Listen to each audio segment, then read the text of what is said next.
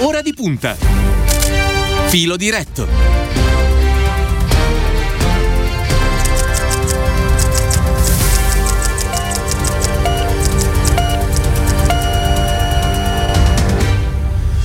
Sono le 14 e 6 minuti in questo lunedì 14 di giugno. Buon pomeriggio e ben trovati all'ascolto da parte di Cristiano Bucchi. Buon pomeriggio e bentornato al segretario del Partito Democratico Enrico Letta. Buon pomeriggio a tutti voi, grazie a Cristiano, grazie alla fantastica eh, tolda di comando della redazione di Immagina che ci accompagna sempre, ogni giorno, ogni settimana in questo nostro lavoro. Allora saluto anche la, la squadra di Ora di Punta del Filo Diretto, Ilenia Daniello alla parte tecnica, Silvio Garbini allo streaming, in redazione c'è questo pomeriggio Stefano Caggelli. Allora ricordo anche intanto il numero che hanno a disposizione i nostri ascoltatori per porre al segretario Letta le loro domande, è il 342 14 26 902, una raccomandazione, numero da utilizzare per domande scritte scritte per favore in modo che semplificate anche il, il, nostro lavoro. Ricordo anche tutte quelle emittenti che sono collegate con noi e che rimanderanno questo pomeriggio il nostro segnale, Studio 93 di Aprilia, Radio Centrale di Teramo, RMC 101 di Marsala, Controradio di Bari, Radio Castelluccio di Salerno. Letta, allora, un sacco di temi quest'oggi da, da trattare insieme, molte domande arrivate in questi, in questi giorni e che continuano ad arrivare. Se è d'accordo io partirei dalla politica estera, da questo G7 in Cornovaglia che si è concluso oggi, fra l'altro ricordiamo a Bruxelles il vertice dell'alleanza Atlantica, il G7 si è concluso con un comunicato eh, finale e un'agenda condivisa. Allora, si parla intanto di un miliardo di vaccini per i paesi più poveri, anche se poi abbiamo scoperto che la, la partita che servirà è, è ben più importante. Eh, emissioni zero entro il 2050 e 100 miliardi l'anno ai paesi più poveri per, to- per tagliare le emissioni e poi una presa di posizione unitaria eh, rispetto alla Cina che include l'invito a rispettare i diritti umani e la richiesta anche alla Russia di fermare comportamenti destabilizzanti. Intanto le chiedo complessivamente un giudizio su questo appuntamento in Cornovaglia e anche sul primo viaggio del presidente democratico Biden. Giudizio molto positivo, lo dico subito sul G7, lo dico perché ho sentito in questi giorni eh, dei giudizi che minimizzavano l'importanza dei risultati, invece io sono convinto che i risultati del G7 siano stati importanti soprattutto se paragonati alla storia del G7 degli ultimi cinque anni. Questo è il punto chiave. Noi abbiamo riscoperto il ruolo e l'importanza dell'incontro tra le sette potenze diciamo dell'Occidente, di quello che un tempo chiamavamo l'Occidente. L'abbiamo scoperto, riscoperto perché il G7 stava morendo e per l'Italia essere membro del G7, è uno dei punti di differenza e fondamentali punti della nostra politica estera. È sempre stato uno degli elementi che ci ha differenziato da tanti altri paesi del mondo, che ci ha dato uno status a livello internazionale più importante. Quindi io ho sempre dato molta importanza al G7. In questo caso il G7 è particolarmente importante perché ritorna eh, il luogo dove discutere con gli Stati Uniti, dove discutere tra Stati Uniti, Europa e Giappone e, e a maggior ragione adesso con eh, la potenza cinese crescente è il ruolo e il luogo giusto dove discutere insieme di come rapportarsi alla Cina e di come evitare che ognuno vada per conto suo. Aggiungo eh, che Draghi secondo me l'ha interpretato molto bene, Credo che sia stato molto importante quello che ha detto anche sul tema della Cina, che vuol dire molto concretamente che la Cina è un interlocutore fondamentale, però è importante che tutti i paesi, Europa, Stati Uniti, Giappone, abbiano con la Cina un rapporto che cercano di concordare tra di loro, perché siccome la Cina è la superpotenza e sarà la superpotenza del futuro, bisogna trattare con la Cina avendo tutti insieme il punto. Credo che sia molto importante quello che hanno detto e fatto sul tema della sostenibilità e sul tema anche dei vaccini, dove si potrebbe dire che meglio tardi che mai, perché purtroppo questa eh, disuguaglianza di vaccini a livello globale è drammatica. Se noi guardiamo i dati fino adesso, i paesi ricchi sono stati vaccinati, sono vaccinati, i paesi poveri no. E questo è la, il racconto di un mondo di disuguaglianze drammatiche. Noi dobbiamo recuperare, dobbiamo lavorare, non dobbiamo soltanto pensare a noi stessi, perché la pandemia ci ha dimostrato che eh, ha voglia di pensare a te stesso, se poi succede un qualche casino da un'altra parte del mondo, ormai siamo tutti interdipendenti, quindi pensare agli altri vuol dire anche pensare a noi stessi. Quindi in due parole il mio giudizio sul G7 è positivo perché gli Stati Uniti sono tornati sulla scena, perché gli Stati Uniti di Trump sostanzialmente avevano affossato il G7 e per noi italiani il G7 è un valore aggiunto perché ne facciamo parte a differenza di tanti altri e per noi è un luogo dove sviluppare una politica internazionale, un nostro ruolo dentro la politica internazionale. Quindi bene quel risultato e aggiungo buona notizia per l'Italia che il G7 sia risorto, perché un G7 che andava a morire non sarebbe stata una buona notizia per noi, sarebbe stata una pessima notizia per noi. Certo, senta eh, Letta, dicevamo oggi vertice a Bruxelles dell'Alleanza Atlantica, c'è grande attesa anche per questo bilaterale a Ginevra tra Putin e Biden. Mi dica solo per chiudere il, il capitolo esteri che cosa si aspetta? Ma trovo molto divertente, un po' inquietante che, che eh, Trump abbia fatto precedere questo bilaterale con un grande elogio di che Putin abbia fatto ele- precedere il bilaterale con Biden, un grande elogio con eh, su Trump, questo dà già l'idea di come stanno le cose. Credo che sarà importante, io mi auguro che si riescano a, a intendere e, e, credo che sia fondamentale che si eviti un'escalation di uh, contrasti, di confronti, di conflittualità. Uh, avremo soltanto da uh, pagare dazio su questo. L'Alleanza Atlantica gioca un ruolo molto importante per noi italiani che giochiamo un ruolo importante nell'Alleanza Atlantica eh, a maggior ragione è importante che si guardi al futuro con rivedendo e ritrovando finalmente gli Stati Uniti partner. Eh, guardi, per me è fondamentale questa notizia. Gli Stati Uniti tornano ad essere un partner affidabile dopo quattro anni in cui dal presidente americano abbiamo ascoltato veramente qualunque nefandezza. Oggi gli Stati Uniti tornano ad essere un punto di riferimento e devo dire che lo, anche da, lo sono anche dal punto di vista politico per noi. Biden e i democratici americani sono un punto di riferimento fondamentale. Per noi quello che sta dicendo Biden oggi sul tema delle disuguaglianze, sul tema del cercare di recuperare, di aiutare, di ridare indietro, eh, insomma, il, tutto il ragionamento sulla tassazione delle multinazionali da parte di eh, di Biden, a me sembra un passo avanti molto importante, quindi per noi è un riferimento, i democratici americani sono un riferimento, in autunno organizzeremo un grande evento, noi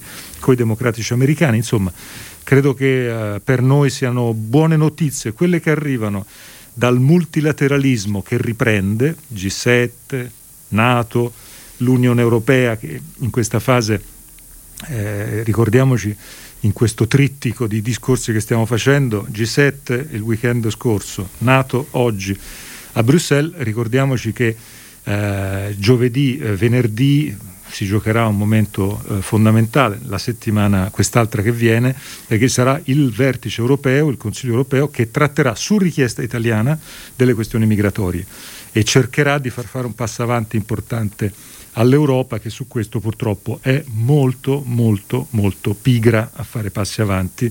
La richiesta italiana è molto netta e noi, dobbiamo, noi sosteniamo fortemente il governo italiano nella, e Draghi nella sua richiesta all'Unione Europea di essere molto più coraggiosa sulle politiche migratorie rispetto a quanto sta facendo adesso. Lo dico veramente in modo netto, secco, semplice Sosteniamo con forza il governo Draghi nella sua richiesta all'Europa di cambiare passo sulle politiche migratorie, così non si può andare avanti. Poi ne parleremo nel corso del nostro filo diretto, ne approfitto per ricordare il numero 342 14 26 902, torniamo a, a parlare del nostro bel paese, di quello che è accaduto in questo eh, fine settimana, penso ad esempio alle primarie di Torino, guardando alle primarie del prossimo fine settimana a Roma-Bologna, il ritorno ai gazebo è uno dei tanti segnali del ritorno alla, alla normalità possibilità, fortunatamente la gente torna ad incontrarsi anche approfittando di questo appuntamento. Che cosa, che cosa si aspetta appunto da questi, da questi, partendo da quello che è stato naturalmente l'appuntamento di ieri a, a Torino?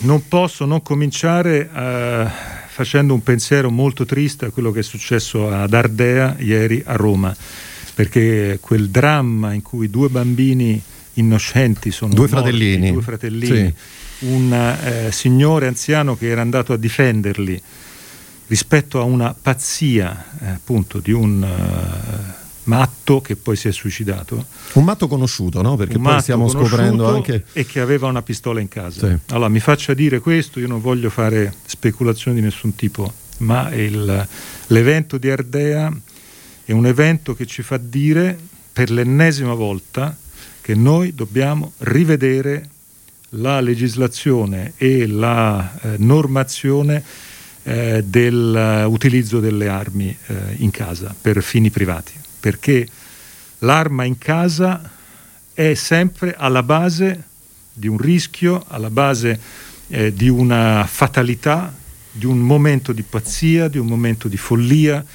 Io credo che non possiamo assistere impotenti e inerti a tutto questo. Il, un nuovo regolamento sulle nuove norme sul possesso e l'utilizzo delle armi private in casa è necessario. Credo che la tragedia di Ardea scuote le coscienze ci obbliga tutti a ripensare eh, a questo tema. Le armi in casa sono non un elemento di sicurezza, sono la base del eh, dramma, come purtroppo è successo ad Ardea. È così, è così. Eh, dicevamo poi la politica per l'appunto, perché le primarie di Torino eh, si, sono, eh, si, sono, consumate una domenica appunto segnata anche da questa, da questa tragedia, tragedia, guardando anche all'appuntamento di Roma e di, e di Bologna e a questo ritorno alla normalità, mi riferisco naturalmente alla, alla, pandemia che ci stiamo lentamente, fortunatamente lasciando alle spalle. Che risposta si, si aspetta da, dai militanti del centro-sinistra? intanto comincio a fare i complimenti veramente di cuore a Stefano Lorusso che ha vinto le primarie di Torino. Ho letto da qualche parte che è stato detto che queste primarie hanno avuto pochi partecipanti. Eh, io sono abbastanza colpito ogni volta dalla superficialità con cui si guarda queste eh, vicende. Queste sono le prime primarie del dopo Covid. Tutte le attività che stiamo svolgendo sono attività che iniziano con una grande inerzia, fatica, ma lo vediamo nella vita di tutti i giorni. Ognuno di noi ricomincia a vivere con inerzia. Ed è evidente quindi che non è minimamente paragonabile il numero di partecipanti di queste primarie a quelle che ci sono state anni fa. È assolutamente evidente che vedere 12.000 eh, cittadini torinesi che eh, partecipano alle primarie del centro-sinistra rappresenta, secondo me, un messaggio molto forte, molto molto importante. Un messaggio positivo, un messaggio positivo perché è un messaggio che ci dice che le cose stanno ritornando normali e la partecipazione è la base di tutto. Per noi, per noi la partecipazione è l'elemento essenziale perché eh, noi siamo diversi dal centrodestra che decide mettendosi in due in una stanza e in quella stanza decidono chi è il candidato eh, sindaco da una parte, dall'altra. No, noi eh, ogni scelta è frutto di una discussione, di una partecipazione e nel caso di Torino di primarie 12.000 persone hanno deciso, è molto meglio che decidano in 12.000 piuttosto che in due. E la stessa cosa avverrà, avverrà per Roma domenica prossima, io invito tutti i cittadini romani, tutti i nostri iscritti, militanti a mobilitarsi in vista di domenica, si voterà per le primarie per il candidato sindaco, per i candidati presidenti di municipi.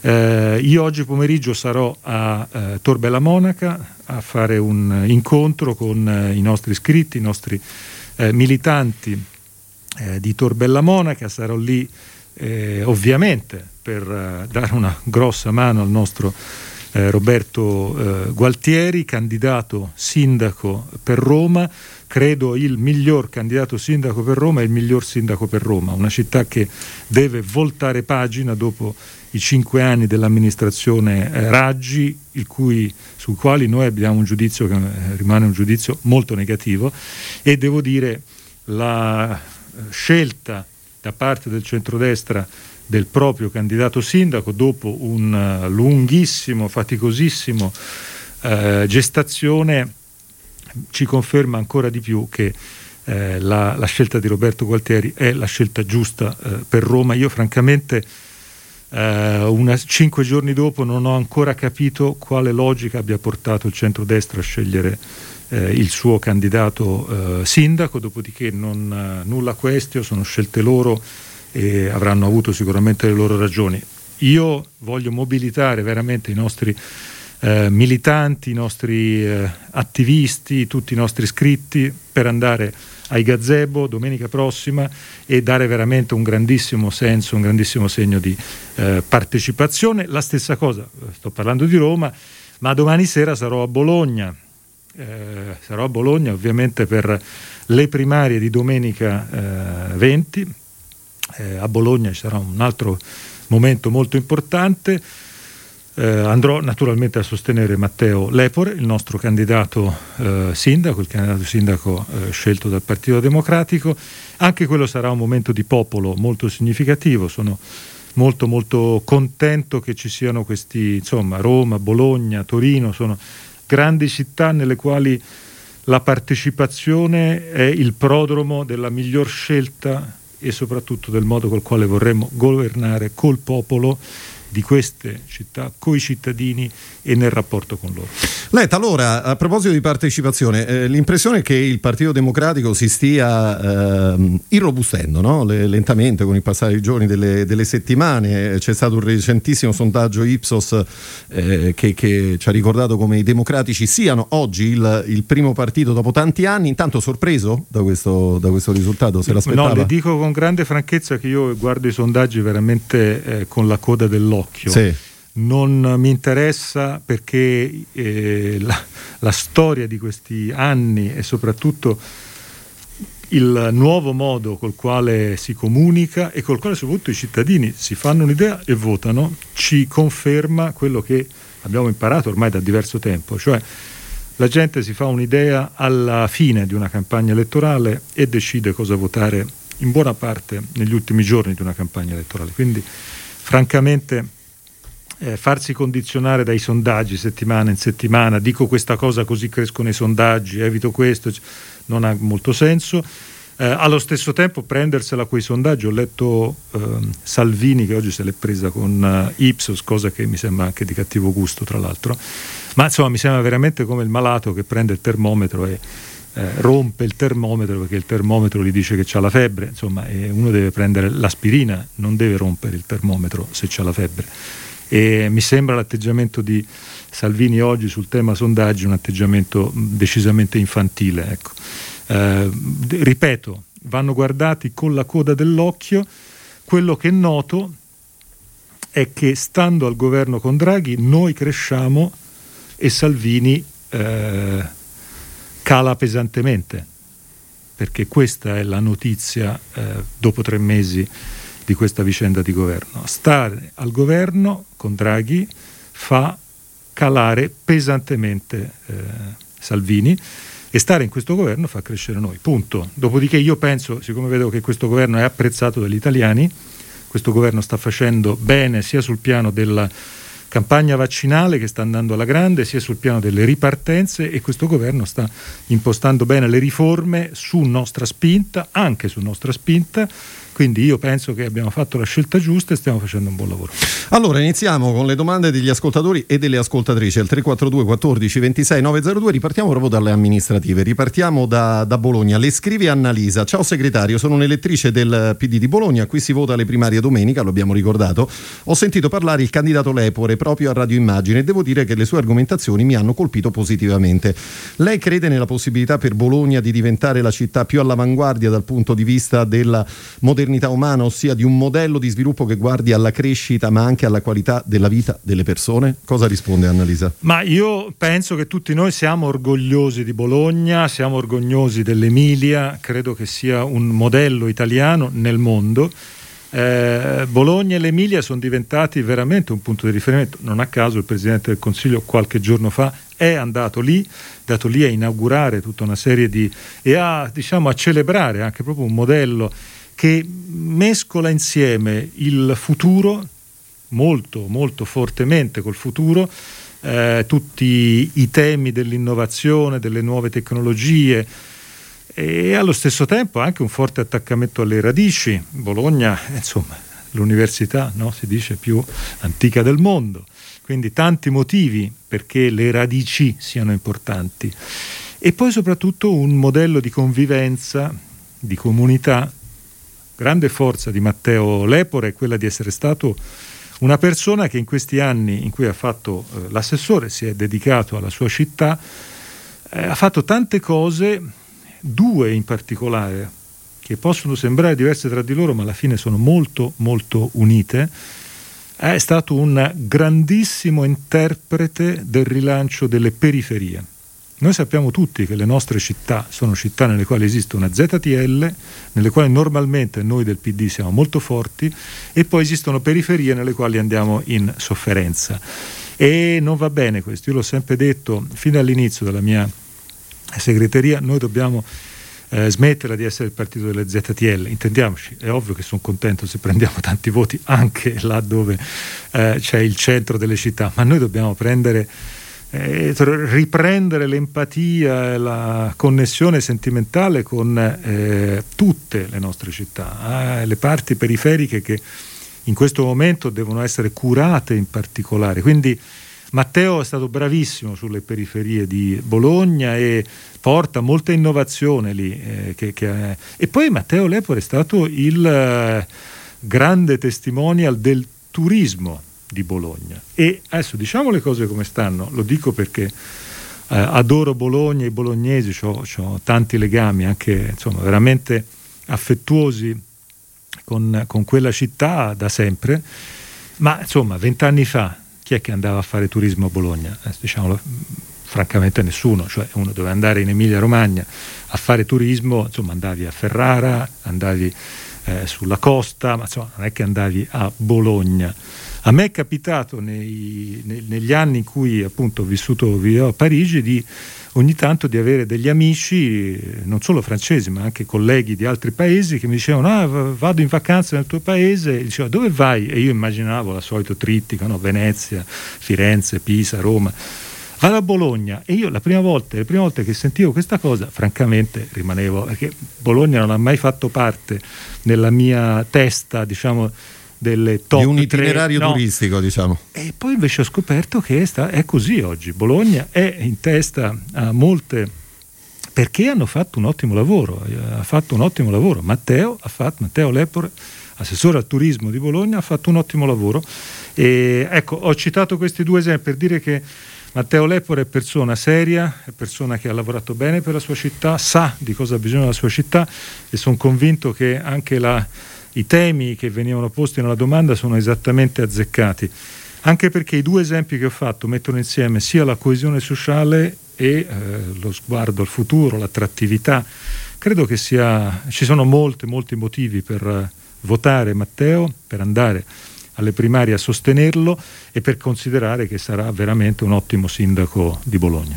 Allora, eh, da Bologna a Roma, appunto, guardando all'appuntamento con le primarie di, di, domenica prossima, scrive Marinella, segretario, domenica si vota per le primarie a Roma, speriamo tutti sia una bella giornata di partecipazione, ma una volta archiviate riusciremo a compiere tutti insieme uno sforzo per rimettere Roma al centro e provare davvero a vincere, non solo per chiudere la parentesi del governo della sindaca Raggi, ma anche per restituire alla città il posto che le spetta anche a livello internazionale, in quanto capitale d'Italia, senza dimenticare che la capitale non è solo il centro o il semicentro, ma anche gli sconfinati quartieri lontani da Piazza Venezia. E qui torniamo al discorso periferie eletta. Sì, è il discorso che farò eh, questa sera a Torbella Monaca, dove, dove andrò. Eh, il tema di Roma va declinato anche con un'altra accezione, secondo me molto interessante in questo momento. Tutto starà nel PNRR, questo acronimo orrendo, diciamo la verità, che abbiamo cominciato tutti a, a usare, chi dice solo PNR, chi dice PNRR, insomma l'abbiamo cominciato, abbiamo imparato. È il piano nazionale di ripresa e resilienza, questa parola strana che io non so nemmeno se c'è nella Treccani o nei dizionari italiani, che è palesemente una traduzione automatica dall'inglese. Ma perché il centro di tutto è lì? Eh, perché lì dentro c'è una quantità di risorse per i prossimi sei anni più il phasing out che il nostro paese non ha mai avuto, che soprattutto verranno usati per quegli obiettivi fondamentali di sostenibilità, di transizione digitale, le donne, i giovani, il tema del mezzogiorno e tutto questo passerà dallo Stato Qui è il passaggio chiave.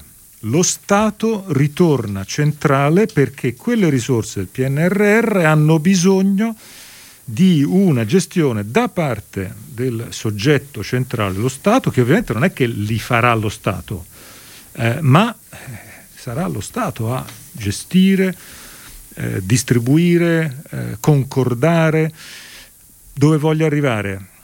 Roma sarà centrale nei prossimi sei anni come non lo è stata negli ultimi, non so, eh, forse 60 anni, perché eh, il eh, passaggio di tutte queste risorse, l'elaborazione, tutta l'attività di consulenza necessaria e poi di scaricare a terra, passerà tutto da Roma. Quindi eh, Roma ha una grandissima opportunità e questa grande opportunità perché ho citato il PNRR? Perché per esempio la, uno di quelli che l'ha fatto il PNRR è Roberto Gualtieri, che era il ministro dell'economia che aveva impostato quel PNRR che poi è stato eh, messo eh, a punto e poi approvato eh, nel, il 30 di aprile. Ecco, credo che sia un ottimo segno, un argomento in più eh, per cercare di fare di tutto perché il eh, PNRR sia un ottimo volano per Roma e Roberto Gualtieri in questo è la persona giusta. Quindi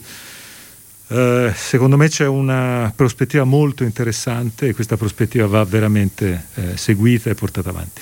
Allora, eh, le leggo altri messaggi al 342 14 26 902, così le do anche il modo di bere un goccio d'acqua se vuole, per recuperare un po', perché poi parlare in radio insomma è bello e tutto, ma anche molto, molto impegnativo. Allora, intanto un messaggio che riguarda noi e che mi fa piacere porre all'attenzione anche dei nostri ascoltatori e delle nostre ascoltatrici. Grazie per aver creato questa radio. Da democratico mi sento orgoglioso. Purtroppo l'ascoltatore non si ferma, per cui può essere così, un ringraziamento generico. E poi ancora, scrive Umberto Uccella, caro Enrico, ti si attribuisce la, sequenza, la seguente battuta, Salvini è un uomo vero, lavoriamo insieme per il bene dell'Italia. Considero questa frase un'invenzione giornalistica e così lo dico da militante del PD e da persona che apprezza l'azione del eh, segretario. Eh, e poi ancora, eh, caro Enrico Letta, sul tema molto importante e ampio, sintetizzato come Ius Soli, Ius Culture, sarebbe meglio preparare una proposta di tipo legislativo che affronti diversi e annosi problemi aperti e poi sintetizzare quanto elaborato in un titolo adeguato. Ius Soli fa pensare a donne in procinto di partorire che sbarcano in Italia perché i neonati ricevano la cittadinanza. Letta. Beh, evidentemente non è così. Uh, io ho nominato Matteo Mauri, gli ho dato l'incarico di seguire questo tema. Non so se è già avvenuto a Radio Immagine, ma eh, ne parleremo nei prossimi giorni. Lo inviterete nei prossimi sì. giorni perché Matteo ha fatto un gran lavoro anche nei mesi scorsi, negli anni scorsi, è la persona giusta per uh, interagire. Innanzitutto con tutte le associazioni, sono tante, centinaia, di, delle centinaia di migliaia di italiani, perché tali sono, che solo forma, per motivi formali non hanno ancora la cittadinanza, ma che sono nati qui, cresciuti qui, parlano dialetto come me e come lei, come tutti i nostri ascoltatori e che solo per motivi formali non gli diamo, non gli abbiamo ancora dato la cittadinanza. E um, lavorare con loro, cercare di individuare la modalità migliore, perché è evidente, lo so benissimo, ci sono tante possibili eh, sfumature con le quali eh, definire e individuare questo, eh, questo tema.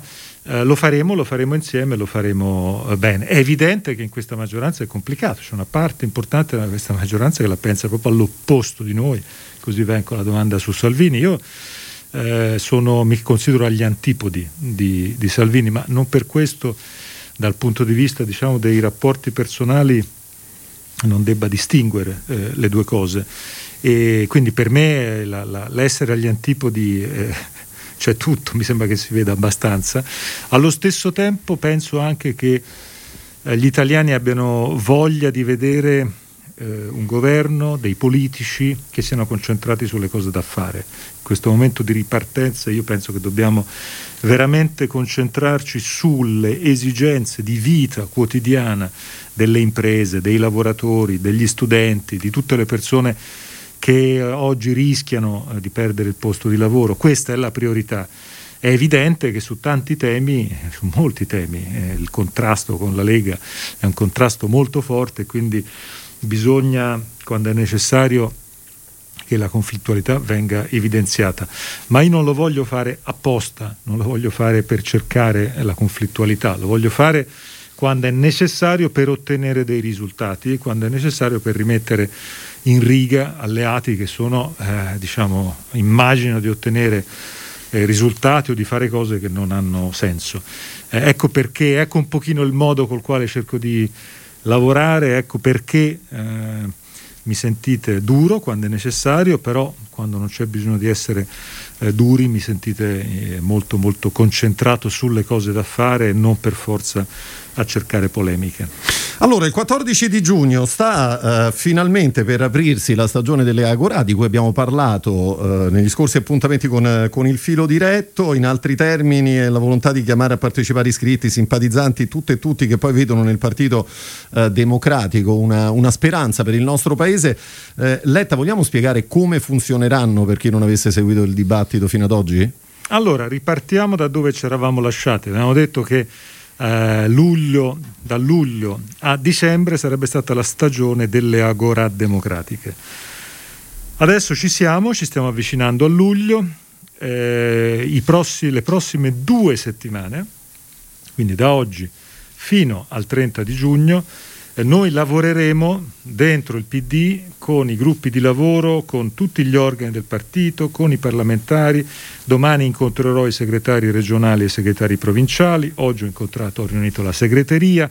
La settimana prossima si riunirà la direzione eh, nazionale. Ci incontreremo per definire tutti gli aspetti essenziali di questa eh, vicenda e la lanceremo a luglio L'idea di fondo è che ci sia una partenza nella quale per due mesi, quindi luglio e agosto, i mesi estivi, ci sia un lancio di prova della piattaforma digitale che sarà la stessa piattaforma, questo lo posso dire qui, che si sta usando per la conferenza per il futuro dell'Europa a livello europeo, quindi una piattaforma che è il massimo di avanzamento sul tema della partecipazione dei cittadini.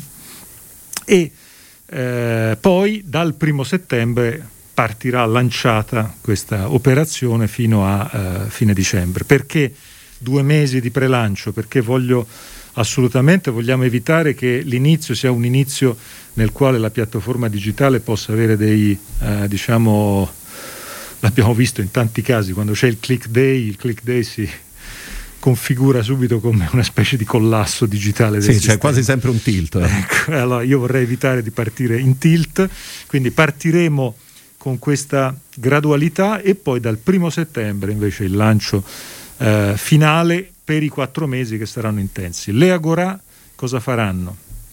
Le Agorà saranno delle occasioni in cui i militanti, i cittadini, gli iscritti, anche coloro che sono nostri simpatizzanti e non sono iscritti al PD, anche coloro che ci guardano, sono del centro-sinistra ma non sono iscritti al PD, potranno costruire, discutere, elaborare idee insieme ad altri, costruendo delle agorà, partecipando a agorà fatte da altri e discuteremo insieme delle modalità con cui i risultati di tutto questo eh, diventeranno poi fatti concreti nella vita del nostro partito e della nostra coalizione di centrosinistra.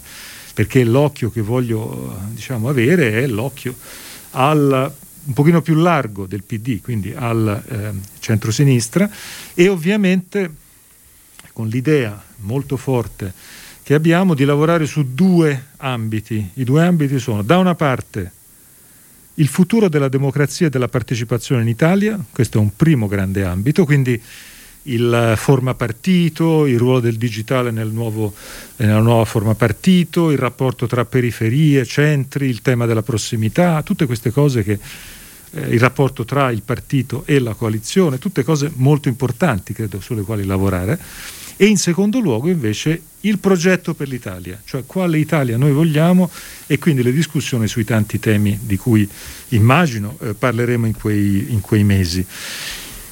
Uh, mi fermo qui nel senso che eh, queste sono le macro idee, le grandi linee. In queste due settimane definiremo tutti i contorni.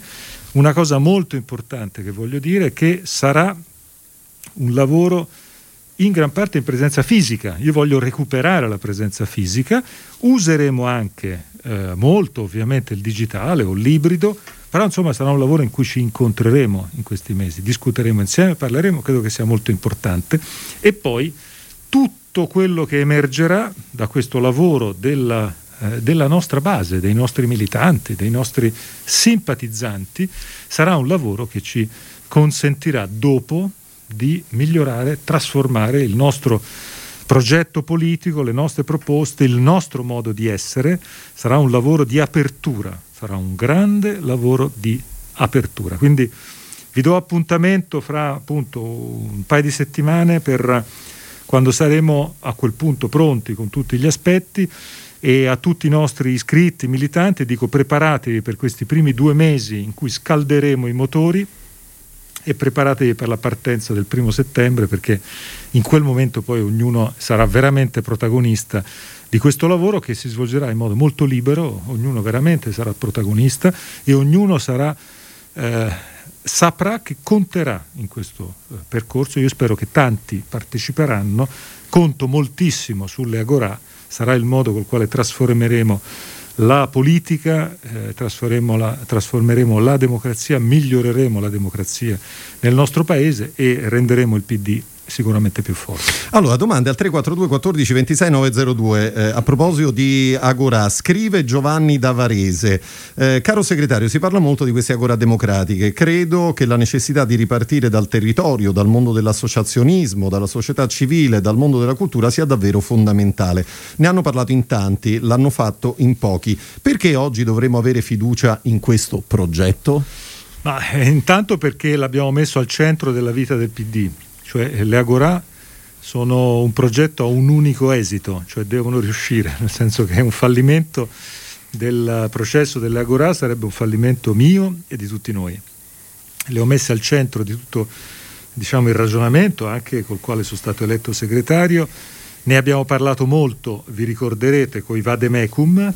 I Vademecum avevano eh, alla fine l'ultima domanda, era proprio quella sulle agorà democratiche e vi ricorderete che quasi 40.000 iscritti del nostro partito hanno partecipato, è stato un esercizio fantastico e è stato pieno di idee. Io ho preso molte delle idee che sono venute da quei vademecum, quei 3.000 vademecum che abbiamo processato qui e lì dentro c'erano molte indicazioni. Tra l'altro aggiungo che tra le indicazioni del vademecum una molto forte ritornava ed era quella diamo indipendenza ai giovani italiani. E in fondo la mia idea della dote per i diciottenni risponde a esattamente questa domanda. Diamo indipendenza, diamo l'occasione, l'opportunità ai nostri giovani. Segno che quelle, eh, quel lavoro delle del Vademecum ha portato dei risultati che noi stiamo utilizzando in questo momento. Ecco, questa sarà l'altra cosa. Io voglio rassicurare tutti quelli che ci stanno ascoltando, quello che faremo durante le Agorà diventerà poi fatti di vita concreta, non rimarrà eh, astratto, così come anche le discussioni che facciamo qui da voi, eh, caro Cristiano, a Radio Immagina, sono discussioni che hanno un esito. Vi faccio fare semplicemente un riferimento, forse la prima volta o la seconda volta che venni qui a fare il nostro filo diretto, mi, una delle telefonate fu di una nostra eh, militante iscritta di Taranto e mi disse in modo secco, segretario, pochi discorsi, il suo primo incontro fuori dal PD, fuori dalla sede nazionale del PD e fuori dal video, cioè fuori dai 100.000 incontri che abbiamo fatto in web, deve essere a Taranto da noi, perché questa città è una città che è la contraddizione vivente dell'Italia e del Mezzogiorno. Sappiamo tutti a cosa eh, ci riferiamo sulla vicenda drammatica ovviamente della siderurgia, delle morti, dei bambini, della durissima contraddizione tra lavoro e salute, eh, che è stata la contraddizione di tutti questi anni, la svolta, lo sguardo a un futuro di sostenibilità.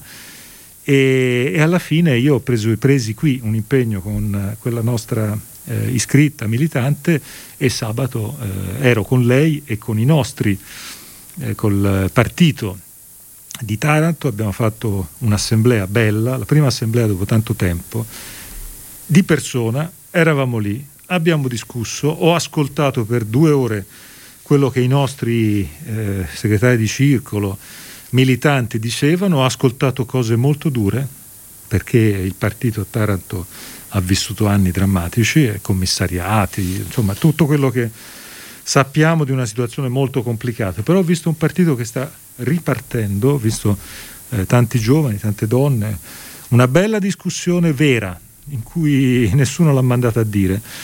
E ho visitato ciò su cui si sta investendo sul futuro il nuovo ospedale e la nuova facoltà di medicina che si specializzerà proprio sui temi della sicurezza, sui temi eh, che purtroppo a Taranto sono eh, così eh, di attualità.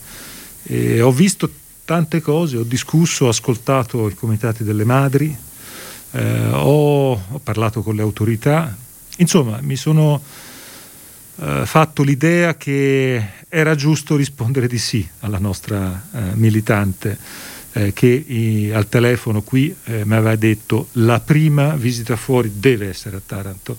Da lì ho dato un messaggio sul mezzogiorno, sul fatto che il mezzogiorno è al centro delle nostre attenzioni concretamente. Eh, sono stato insieme al, sind- al sindaco di Taranto, insieme al presidente della regione Michele Emiliano, insomma dimostrazione del fatto che gli impegni che prendo a Radio Immagina poi li mantengo. E siamo uh, felici di questo, anche orgogliosi di questo naturalmente. Allora, eh, a proposito della questione Agora, ricordo che ci sarà anche Radio Immagina che racconterà, seguirà questo appuntamento giorno dopo giorno. Intanto dalla prossima settimana, ne approfitto per ricordare ai nostri ascoltatori, avvieremo una trasmissione bisettimanale intitolata Idee in circolo con i piedi ben piantati per terra in cui i militanti dei circoli del PD in Italia e non solo, si eh, racconteranno le iniziative politiche, le campagne, il tesseramento, l'interlocuzione con il PD nazionale, il lavoro sul, eh, sul territorio. Eh, adesso le faccio ascoltare un messaggio vocale letta al 342 14 26 9 e 02. Sentiamo. Mi chiamo Mario Carta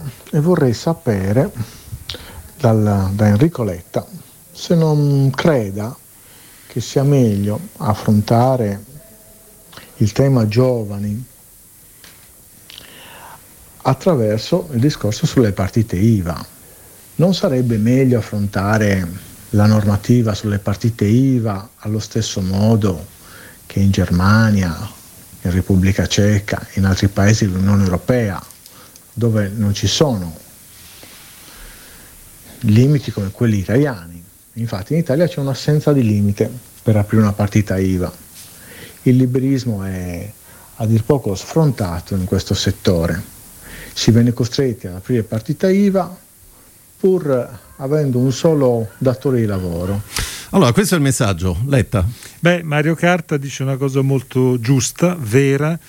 Eh, la partita IVA oggi è la nuova via al precariato e per certi versi alla subordinazione senza alcuna forma di eh, protezione, perché questo è, è il suo racconto molto brevemente, è molto efficace. Io penso che sia eh, necessario, lo stiamo facendo con Andrea Orlando, lo stiamo facendo con Peppe Provenzano che si occupa in segreteria di questi temi. Eh, stiamo lavorando esattamente per superare questo, già per esempio il tema della riforma degli ammortizzatori sociali sta andando esattamente in questa direzione, perché diciamo la verità, eh, noi abbiamo una storia di ammortizzatori sociali, di protezioni sul lavoro che erano figlie di un mercato del lavoro precedente e dopodiché una, purtroppo una eh, evoluzione che è avvenuta staccata dall'evoluzione eh, degli ammortizzatori sociali ha creato la situazione di drammatica precarietà di oggi, quindi tutti i lavoratori che sono fuori eh, dalla tutela completa che esiste sul contratto a tempo indeterminato vivono una fase faticosissima, eh, un'incertezza sul futuro enorme e eh, le partite IVE sono eh, la, la, parte essenziale di tutto questo. Quindi la riforma degli ammortizzatori sociali che il ministro Orlando e il governo Draghi stanno elaborando va esattamente nella direzione di eh, recuperare, riallargare e dare quelle protezioni che invece eh, questi lavoratori non hanno.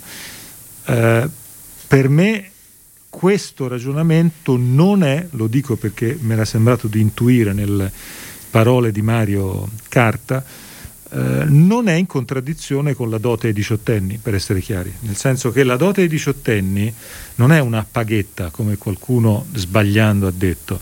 La dote ai diciottenni è un modo molto concreto per dire a chi compie 18 anni ti, il sistema ti spinge, ti invita a diventare indipendente, sia dal punto di vista dell'abitazione, sia dal punto di vista dell'attività professionale, oppure dal punto di vista degli studi, quindi continuare gli studi, laurearsi, eh, oggi il nostro, oppure avere i percorsi specializzanti eh, paralleli all'università. Sappiamo tutti benissimo che il nostro paese è quello che ha meno laureati in Europa insieme alla Romania e non va bene questo, ma proprio non va bene per niente. Ne vediamo le conseguenze perché poi minore specializzazione comporta una maggiore difficoltà sul mercato del lavoro quando i cambiamenti arrivano. E allo stesso tempo anche il tema dell'abitazione è importante. Eh. Io lo dico molto francamente, oggi i giovani sono costretti a stare a casa con i genitori, ma quando hai 28 anni e stai a casa con mamma e papà, eh, perdi una capacità di creatività, indipendenza, forza, che è fondamentale. Oggi capita perché non hanno alternative, perché mettersi in proprio, avere una casa in affitto proprio, eccetera, una cosa che è difficilissima. La dote ai diciottenni è parte di questo ragionamento. Ecco, questo per me vuol dire eh, affrontare complessivamente la questione dei giovani e mettere i giovani al centro eh, di questo ragionamento, mettere i giovani al centro eh, della nostra attenzione. Io sono contento di una cosa. Eh, ho ricevuto tante critiche, ho ricevuto tanti consensi, abbiamo fatto discutere, ma siamo riusciti a rimettere la questione del futuro dei giovani al centro dell'agenda politica italiana, dove questo tema non esisteva da decenni. Io di questo sono felice, vuol dire che il PD ha una capacità di imporre l'agenda quando vuole e quando tocca gli argomenti giusti.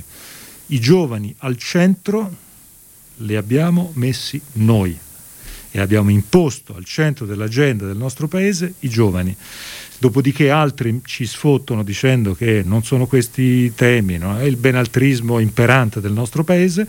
Io sono contento di aver imposto e di aver messo i giovani al centro e questo è merito nostro, è merito del PD questo. Letta, le scrive proprio su questo e le fa i complimenti Antonio Giuliani, ne è scritto di Vicenza, questo lo, lo, specifica, ci tiene, dice buongiorno, non so se il provvedimento relativo all'impiego delle risorse ricavate dalle successioni per i giovani darà il frutto necessario, ma mi piace perché lo vedo nel solco delle spinte gentili, mi sembra molto utile lanciare questi messaggi. E poi ancora, caro Enrico, la riforma della RAI è urgente, così oltre che mediocre, privilegiando le notizie negative alimenta il panico ed è congeniale alla destra populista. Ti aspettiamo in Umbria anche per farci firmare il tuo agile saggio, chiaro e lungimirante. A presto Giovanni Cossu.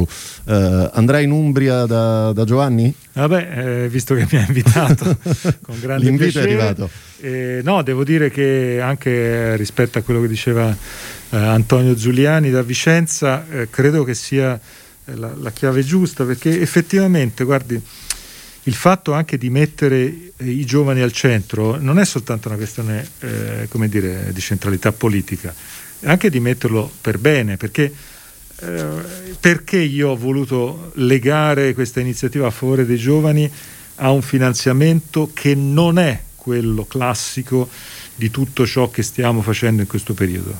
Perché in questo periodo tutto ciò che stiamo finanziando lo stiamo finanziando, diciamo la verità, a debito.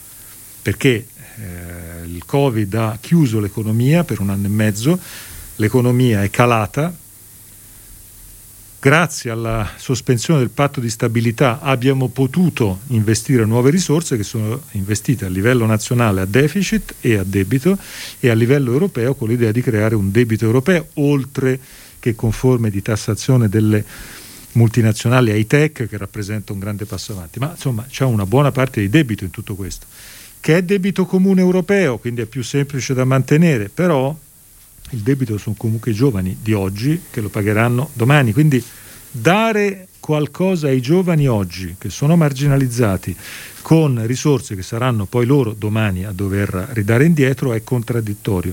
Ecco perché questa misura per i giovani diciottenni oggi deve essere finanziata con risorse di quell'1% più ricco della popolazione, che oggi può permettersi di pagare quella dote ai diciottenni e lo può fare con questa modalità molto semplice che è veramente una modalità di restituire a una generazione che si è sacrificata per i più anziani, perché i giovani si sono rinchiusi in casa, li abbiamo rinchiusi in casa, l'hanno fatto forzatamente e l'hanno fatto per salvare vite degli anziani che eh, oggi sono vivi, molti di loro sono vivi perché sono stati salvati dal sacrificio dei più giovani. E come dico sempre, quando hai 53 o 56 anni, eh, alla fine la, l'anno che vivi è un po' lo stesso, non è che ti ricordi se una cosa l'hai fatta al 52 o al 58 o al 48, ma quando hai 18 anni, 17 anni,